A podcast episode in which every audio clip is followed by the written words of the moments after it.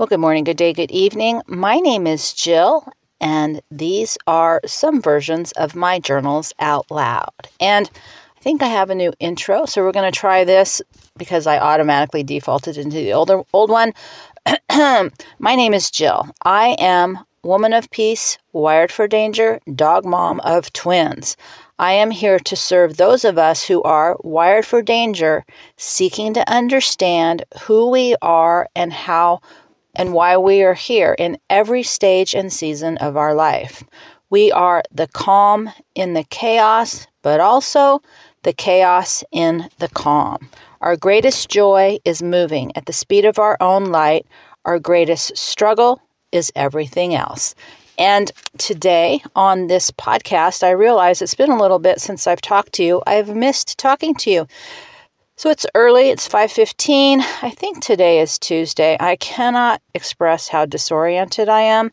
And in the podcast today, I'm just going to kind of go over a bunch of random stuff because I've had so much spinning in my little head that's really starting to coalesce and clarify who knows uh, where that will go. But one of the uh, the things that I have uh, come across is a lot of the science about how we retain information, and you really shouldn't talk more than 20 minutes if you're on target with one message. And the reality is, is you know, when you're listening, you cannot take in a lot of different ideas. Uh, for me, I usually just use podcasts as kind of background noise uh, that allows me to get the crummy stuff in my life done. But uh, sometimes I want to be able to talk about things that matter. And so I think I'm going to try to create s- sort of additional short term 20 minute journal focused intensives uh, down the road. But I thought that was really interesting in terms of how we retain information. Uh, you know, if you watch something, that's the shortest version. If you listen, you have like a 30% retention. If you write it down, you have a 50% retention. But if you explain it or talk to somebody else, I believe it was like an 80% retention. So it's, uh, you know, and I always marry that with these other ideas like 70 to 90% of communication is body language and doesn't have anything to do with uh, speaking, you know, hearing. Uh, you know, you've heard me talk about how the male and female brain listen extremely differently. We listen with two different segments of our brain.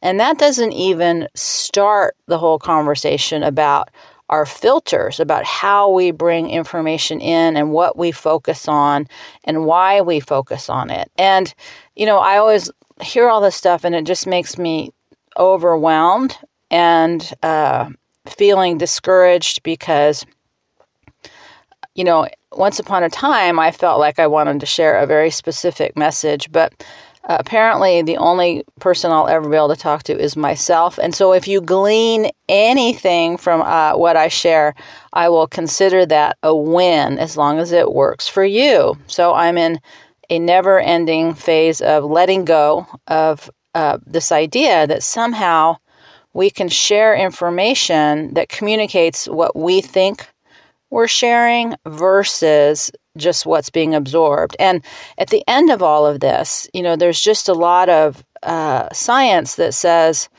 uh, you know, the best way humans take in ideas is through the telling of stories. And you know, I've heard that over and over and over again. I recently heard somebody say, and this is one of those things, who knows, uh, that our world was designed to be a storytelling world, which actually, you know, is really in alignment with oral history. I mean, people always told their stories uh, around the campfires and how you know that was our entertainment that was our mentoring that was how we learned uh, and story construction is very simple. It's a three act story. You know, you establish who you are, you present some kind of, uh, you set the stage, right? You present some kind of conflict or a question or a crisis, uh, and then you know the the resolution ensues, and you end with some kind of outcome. And uh, you know that's why you know, we like happy endings uh, and we don't like unhappy endings if we're kind of wired for that. And then when you get those kind of stories that are ambiguous and they don't give you, which has always been my big downfall, uh, I don't put, I never put my videos in a story format. It's amazing how you can know all this and just not do it.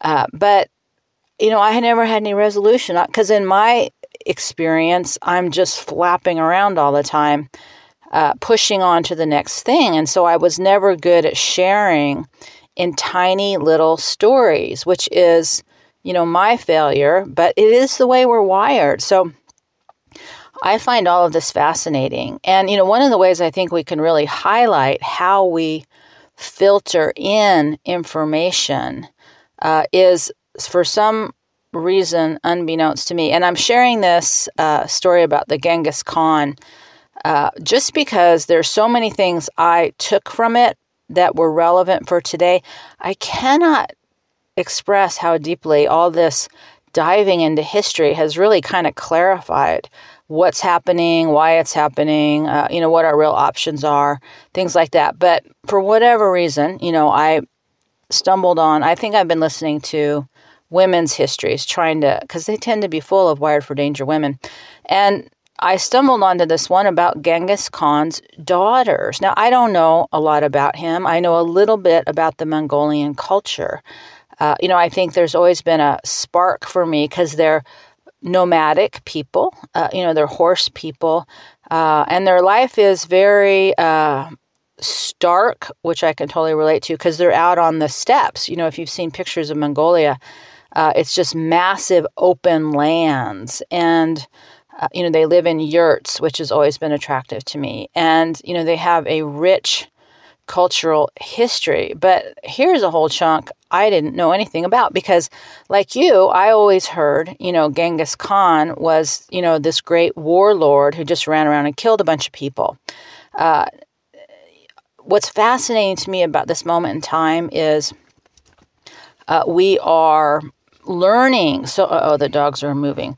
Uh, we we're learning so much about what we thought was true but even just this little tiny thing i'm going to talk about uh, i listen to other people talk about it. You know it's either overwritten it's dismissed or it's looked through a different lens and that reveals a whole other fascinating and then i got a big surprise that wasn't even on the radar about this same topic so i thought i would share it with you because uh, this is not an intensive learning experience. This is just me checking in to say hi. But like you, you know, I'm watching the world destabilize, going, huh, I wonder where this is all going to end up. So, in the meantime, let's learn about the world that was and how it applies to us now. And so, uh, yes, Genghis Khan was extremely uh, focused on empire building.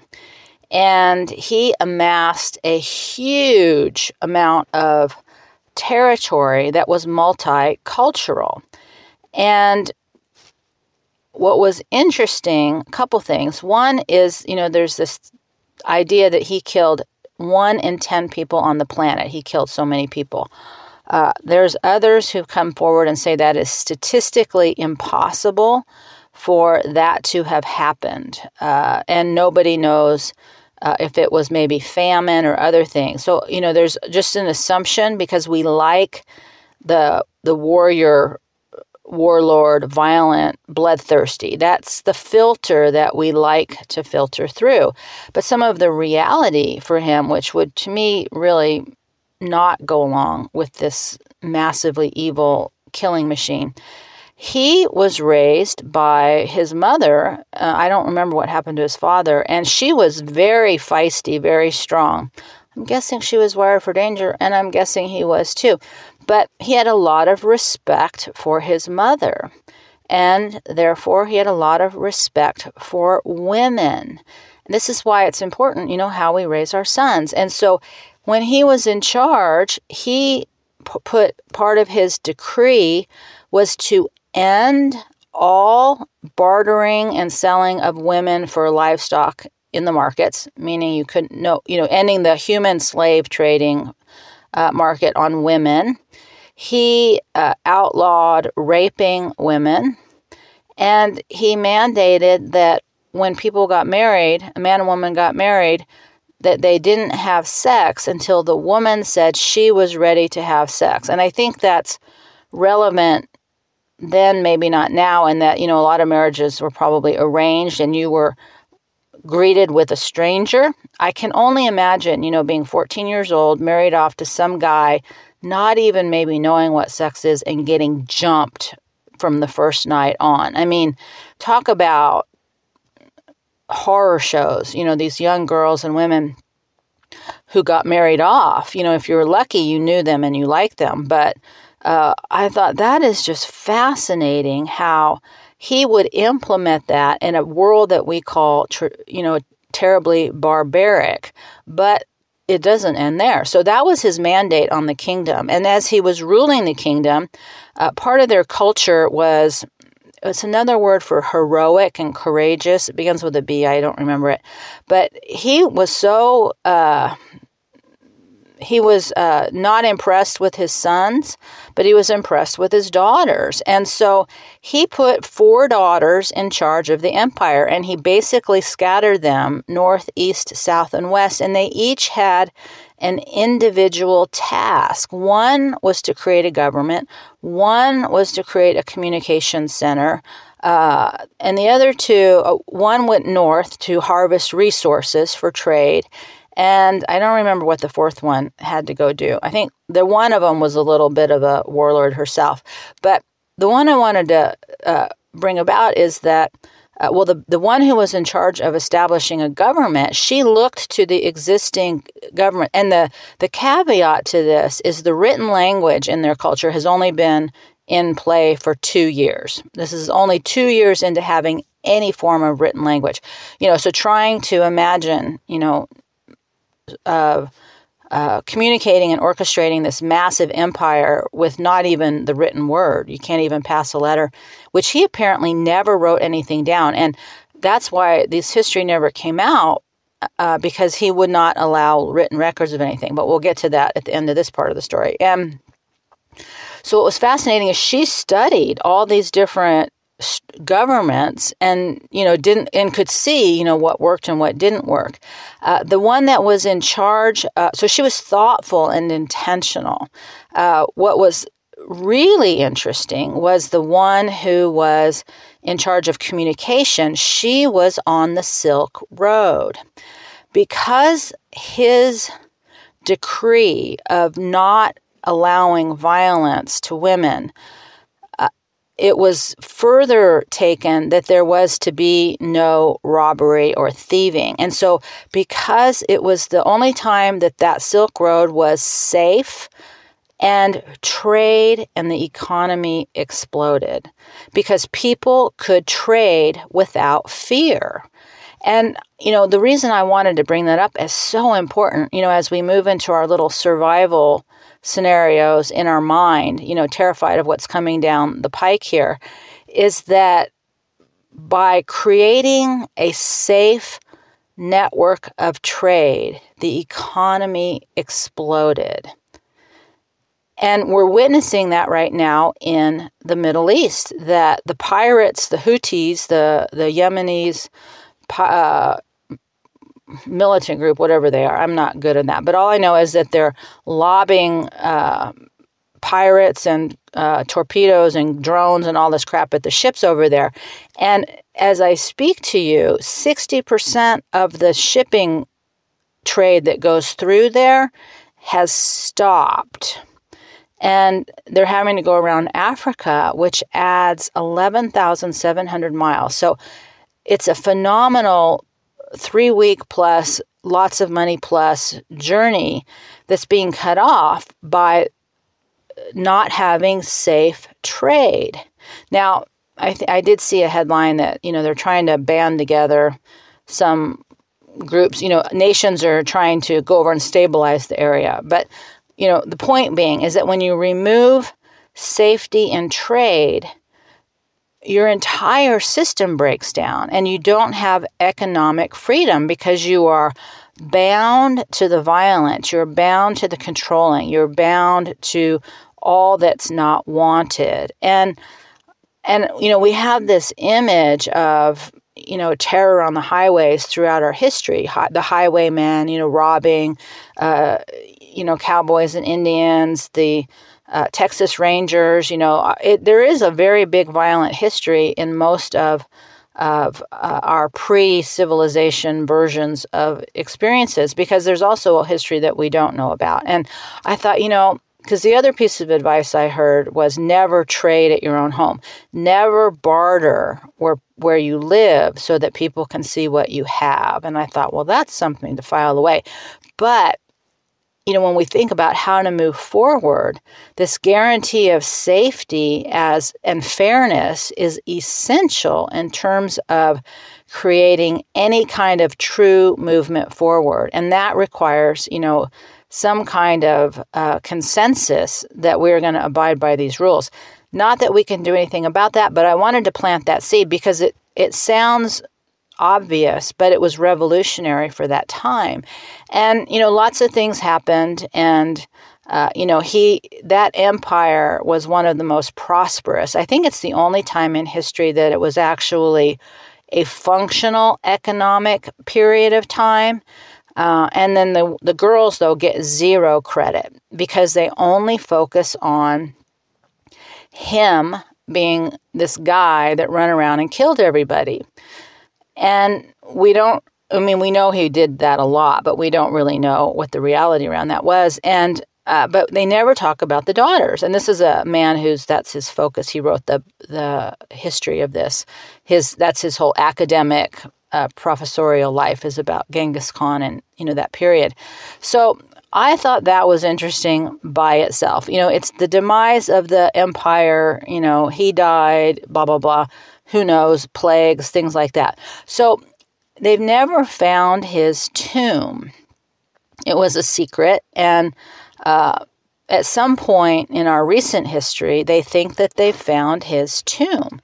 And in the unearthing process, they come up with this these uh, archaeological items that do not match one that time period or two, anything that we know in history. There's even these stones that are translucent, that glow, that are disruptive and have some kind of electrical charge in them and that are disruptive to other electronics. So that was really interesting. Then there's this. Uh, of uh, they talked about how 16 million men have genes that date back to or DNA that dates back to Genghis Khan. Like somehow he is part of his genetic line is part of 16 million people uh, in Mongolia.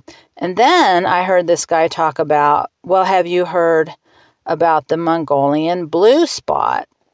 And I'm like, thinking, what the hell is that? I didn't look at the picture because you know how when you Google these things, you get scary things that come up to you. But apparently, there's a good chunk of men in Mongolia who have this circle blue spot on their back lower side.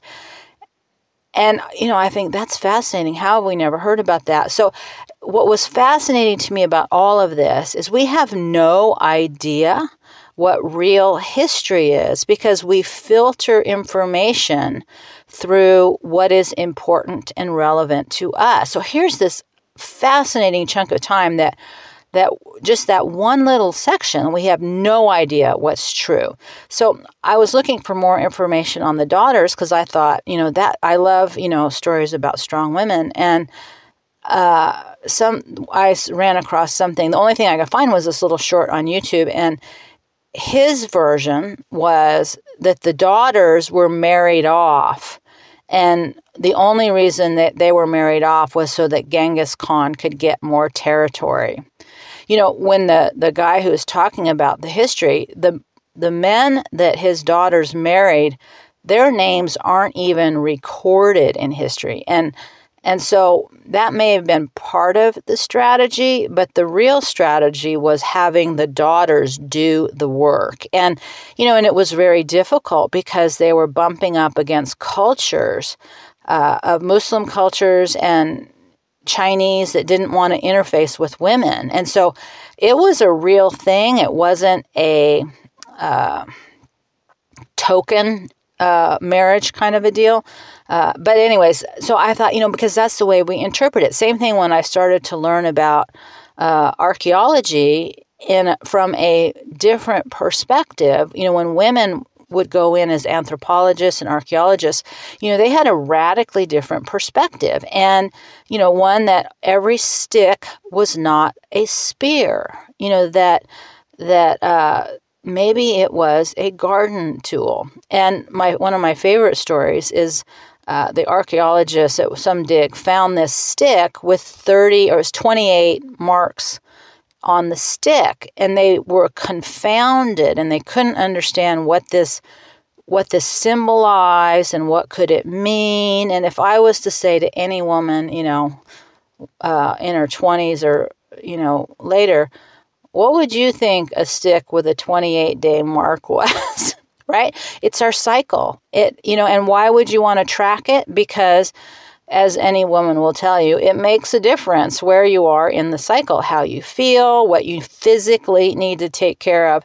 Uh, there's a lot of value in knowing what's going to happen to your body, especially pre uh, disposable, you know, items in which you can deal with the mess of all of that. And so, uh, but but the men had no clue; they couldn't understand what that could mean. And and it shows two things. One is we don't think in terms of cycles, but two, we filter everything through our perspective. And then we think we're right and we announce how we're right and we claim authority about how we're right. And and the reality is we just there's so much we don't know. I just thought that whole thing was it was an interesting story. It provided excellent future survival uh, ideas, and it's a perfect reflection of how we filter information through the lens that we want to know about. And, you know, we are a culture that uses violence to solve problems.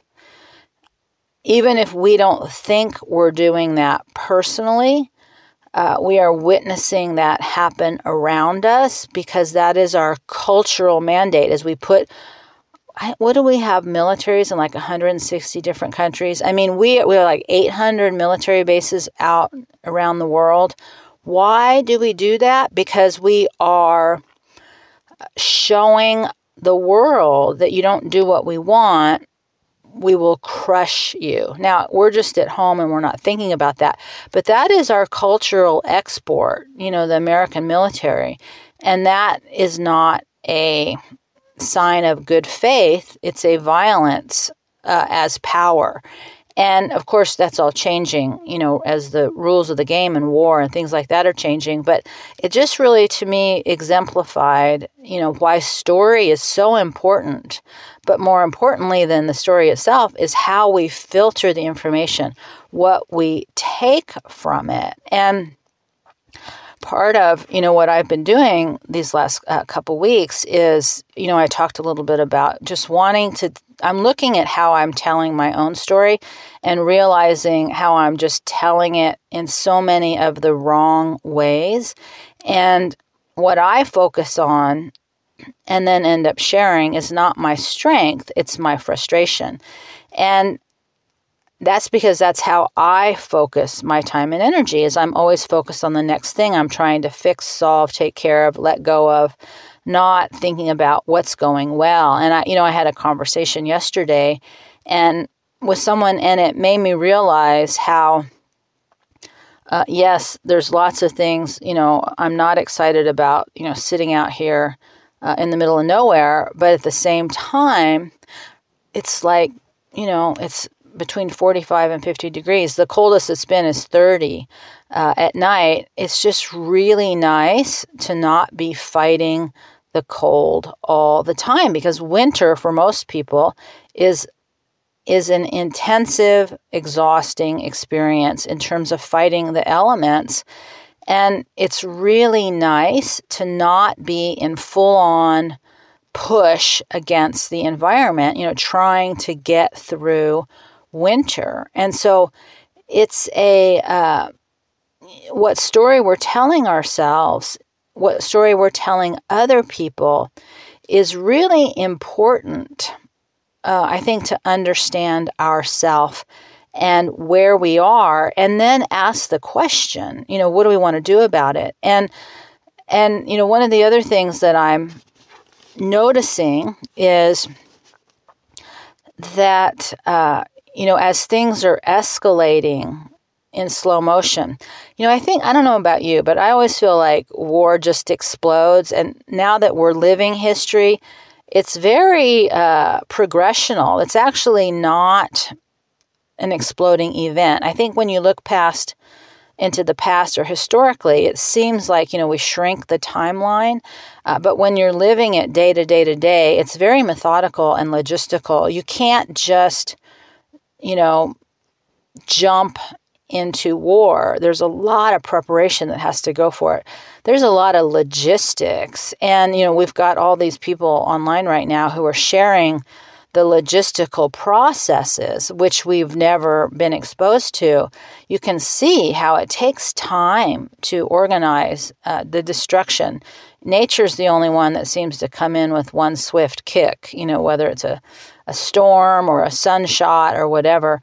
But you know, as we're watching, you know, ourselves slowly march into something that none of us want, you know, there's a increasing hystericalness about it that's going on.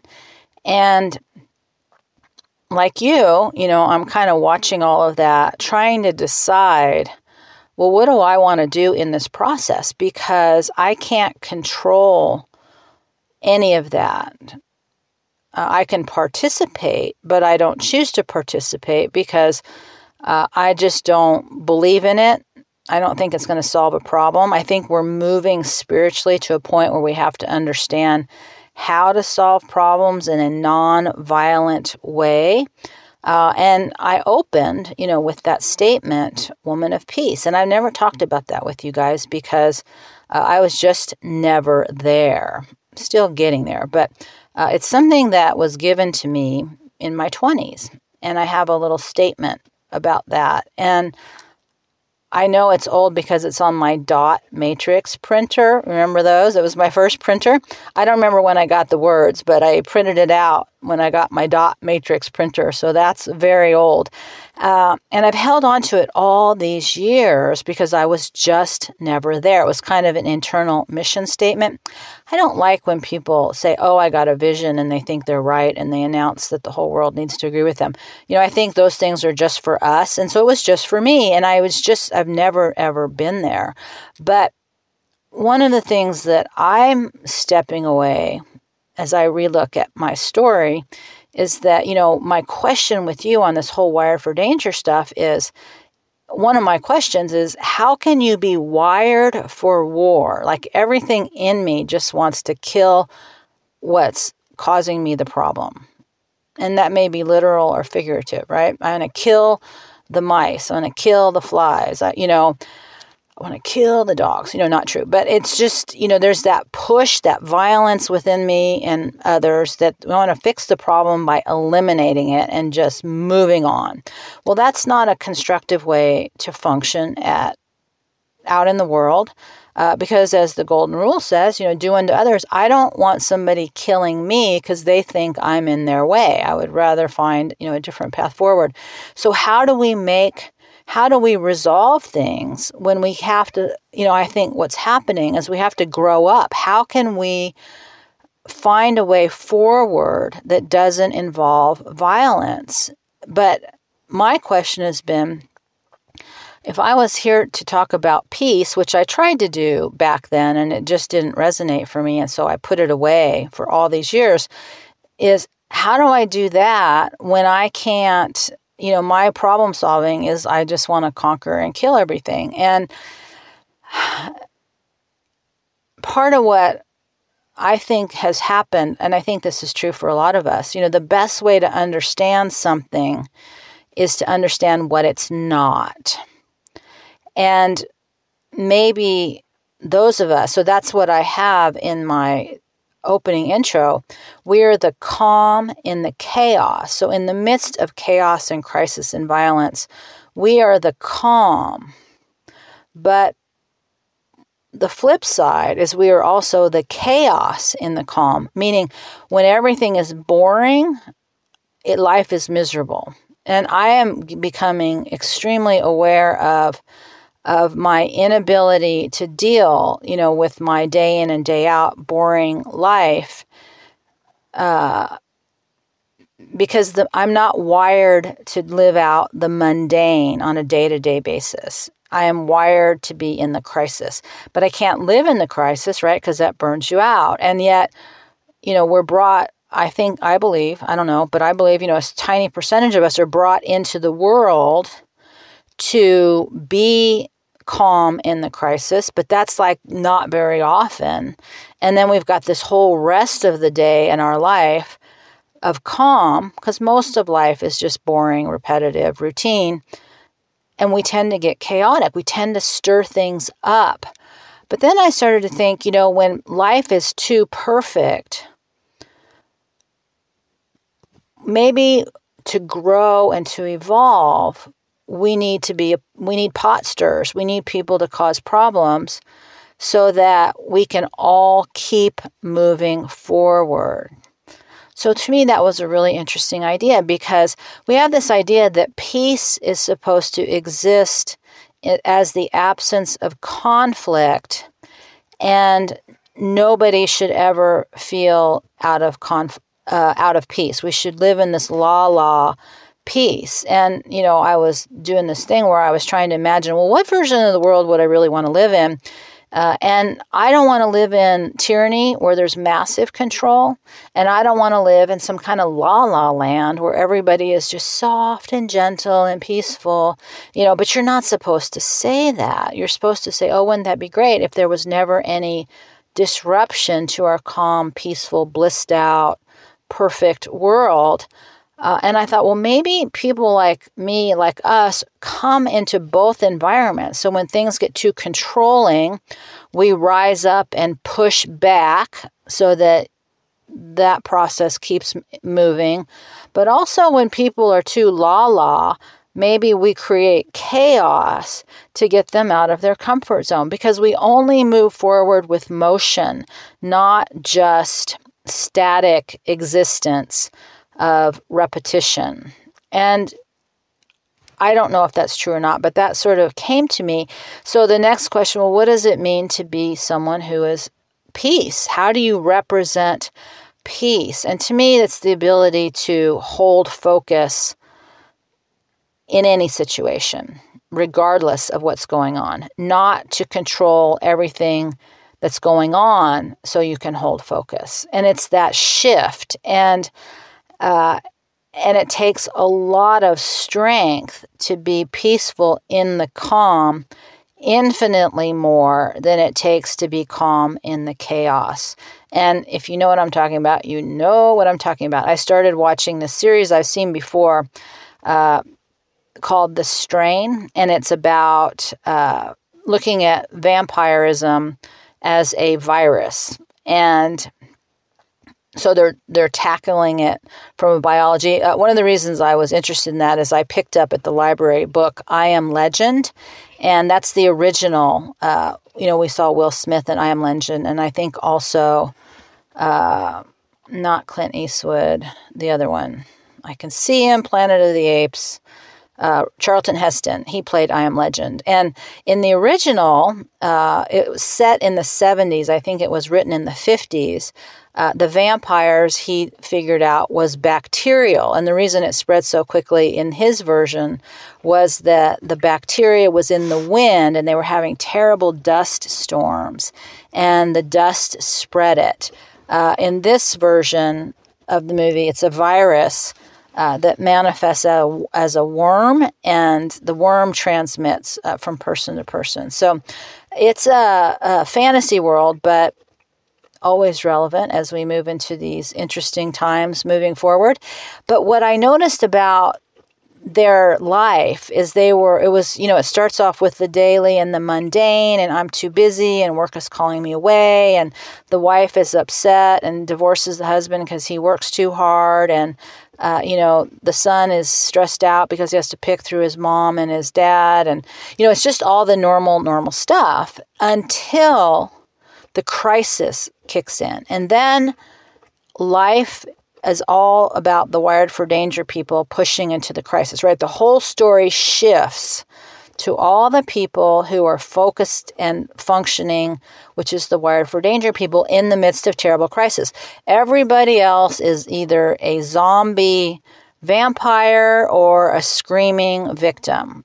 The all the fight, uh, all the flight freeze people become background fodder, and the whole story focuses on the Wired for Danger people who are in hyperfunction mode, and and some you know a little few extras. But what I was looking at, realizing as I am in the nightmare of my what I keep calling my Groundhog Day, like every day is the same. Is life is so simple when you're in pure crisis or your pure survival mode there's none of this other crap that you have to contend with. It's the minutia of civilization, the all the calm that's supposed to be conflict-free life of peace, meaning, you know, where am I going to put the trash and I got to do my taxes and which permit or regulation do I have to pay for this month and uh, you know, are my tires starting my tires are starting to crack you know i all this crappy ass minutia that is the death knell for those of us who are wired for danger. It is excruciating. And that is why we become chaos because that minutia of boredom is the opposite of what we're wired for. But that's where most of life exists. And how uh, you know, if you're Genghis Khan, you don't you don't do well when it's calm. You run around and you terrorize the whole empire culture pushing pushing pushing right? Empire building is pushing pushing boundaries pushing into other cultures. Uh, it's push push push and then holding that boundary and pushing out further and holding that boundary uh, you know, when you decide to go with violence, yeah, that's what you can do.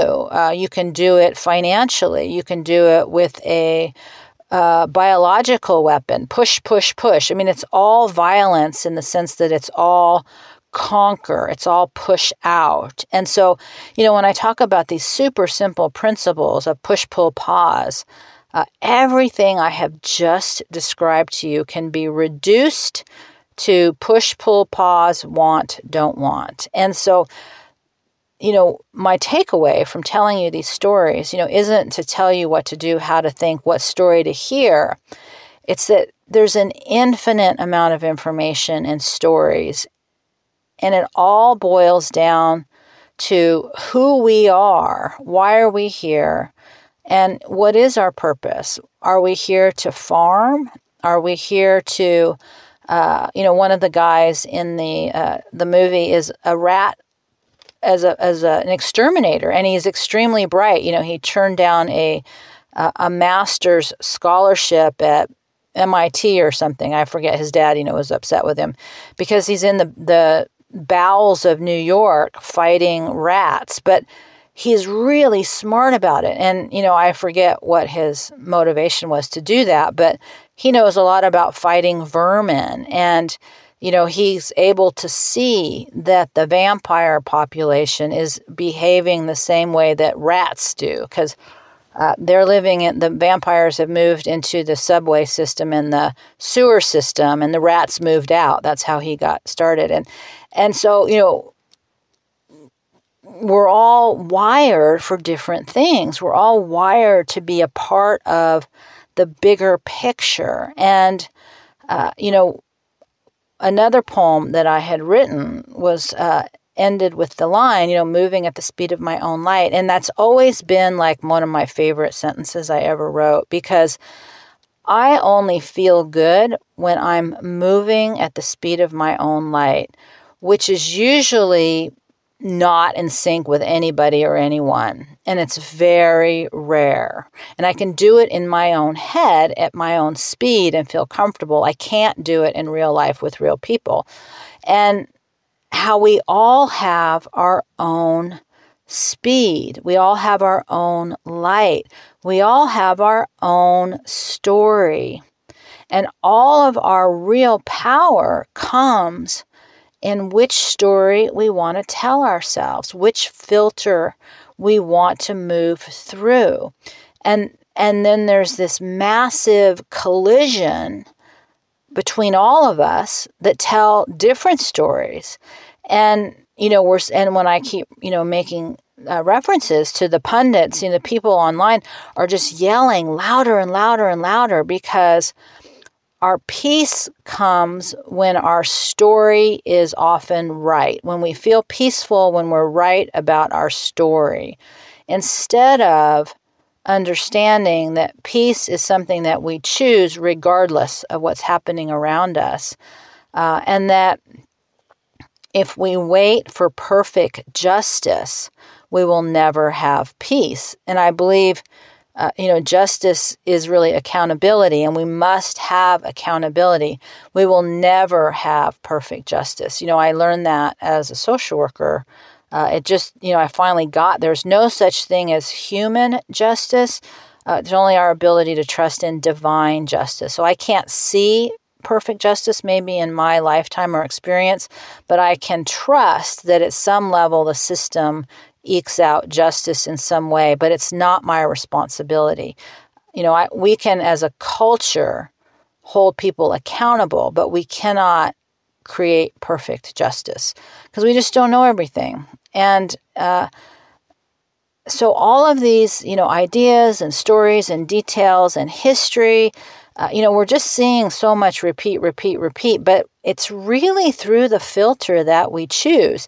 And, you know, the wire for danger, especially the men, choose the filter of the warrior, of violence, of conquer and control, and winning, and winning at any cost, and protecting at any cost. And I'm not saying that, that violence should disappear. What I'm saying is that it doesn't solve the problem and it doesn't create peace uh, unless you kill everyone and everything. And, you know, I think when we look back at history and we say, oh, that's terrible, they killed everybody in that village, or they killed all the children or the firstborn sons, you know, they didn't. The only way that you can keep your enemy from seeking revenge is to scorch earth it, right? There is no more enemy. The enemy is all gone. And that's the only way you can ever prevent uh, the enemy from rising up against you at some point in the future. And we're just naive. We don't really know how to think about these things in a complex way at a cultural, where there's a simplification. And we do that because we can't stand uh, the idea of responsibility and accountability. And so we create these stories in our head through these filters where we're comfortable. We may not be peaceful, but we're comfortable with our blame, who we blame, who we focus on, where we focus, where we put our time and energy. And, you know, as all this stuff is going on and all these ideas are percolating, you know, it's it's still reduced down to how do you personally want to experience your life? Because we're not going to change the cycle and the flow of all of this. Uh, you know, you just every time I see pictures of what's going on, the border, it just it's getting worse and worse. And the numbers of people, I'm so glad I'm not down there. It's shocking how many people are there, and and they're going somewhere, and it's you can't even really compute what that means. Although I keep making the joke, if I didn't have the dogs, I swear to God, I would go down there and put myself in line for one of these $5,000 cards. You know, I could get some money that way because they're just handing out money left and right. And I thought, as long as I don't speak, they don't know what language I speak, and I can just play like I'm deaf. But it, but the dogs, I figure, would be a giveaway, and I can't leave the dogs in the car, right? So in an indefinite amount of time.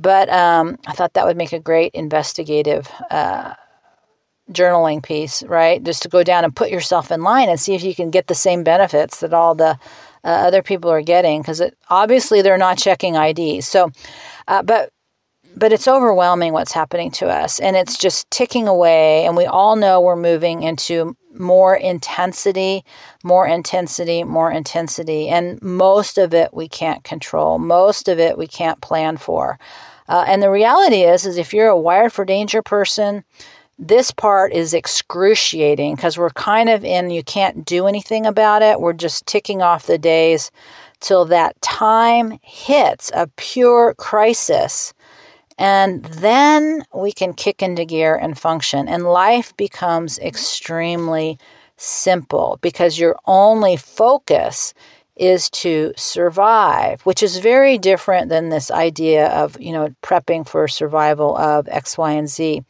When it's pure adrenaline crisis, that is the only time we are moving at the speed of our own light. And Rarely is peace going on out around us, but we have that calm peace within us.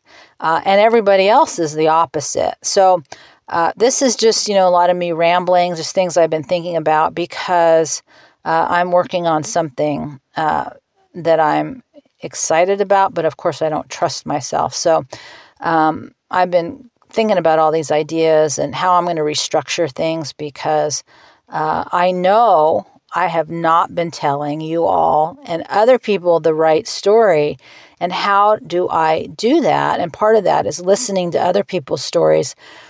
you know, what is it that I connect to? And then with the people I respect and admire so that I can figure out how to share what's valuable versus me just sort of venting, you know, what's in front of me as my own problem solving process in motion, which is still important and viable. How we process all the things we don't want within ourselves is vital to any level of uh, function and forward motion and uh, peace and evolvement and growth and healing. You know, the ability to process is vital, but in the meantime, uh, I thought I would touch base and say hi just because it's been a while. And uh, I hope you all are doing well. It just looks like there's a lot of wild weather going on out and about for everybody. And uh, we're to get some rain too. And I was, you know, packing up for the rain yesterday, and it occurred to me that I did not pull out my raincoat. So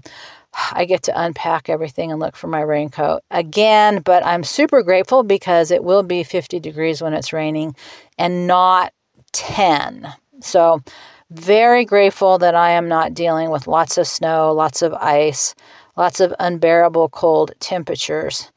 And if you are, I hope you're warm and cozy and you have a nice big pile of wood or a nice good heater that keeps you warm uh, as we are charging to the Christmas holiday season, and then we launch into whatever the hell 2024 is going to be because we are marching to war. But for today, we are theoretically in some state of peace. And so I just wanted to say hi. And with that, my friends, we're going to take a deep breath.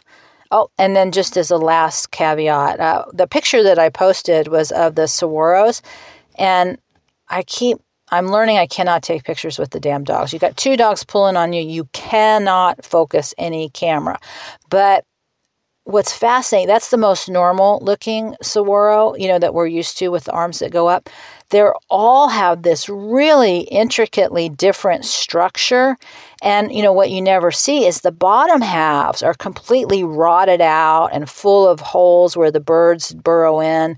And then the top keeps growing. I'm at some point I want to take pictures of these swirls because it's really interesting.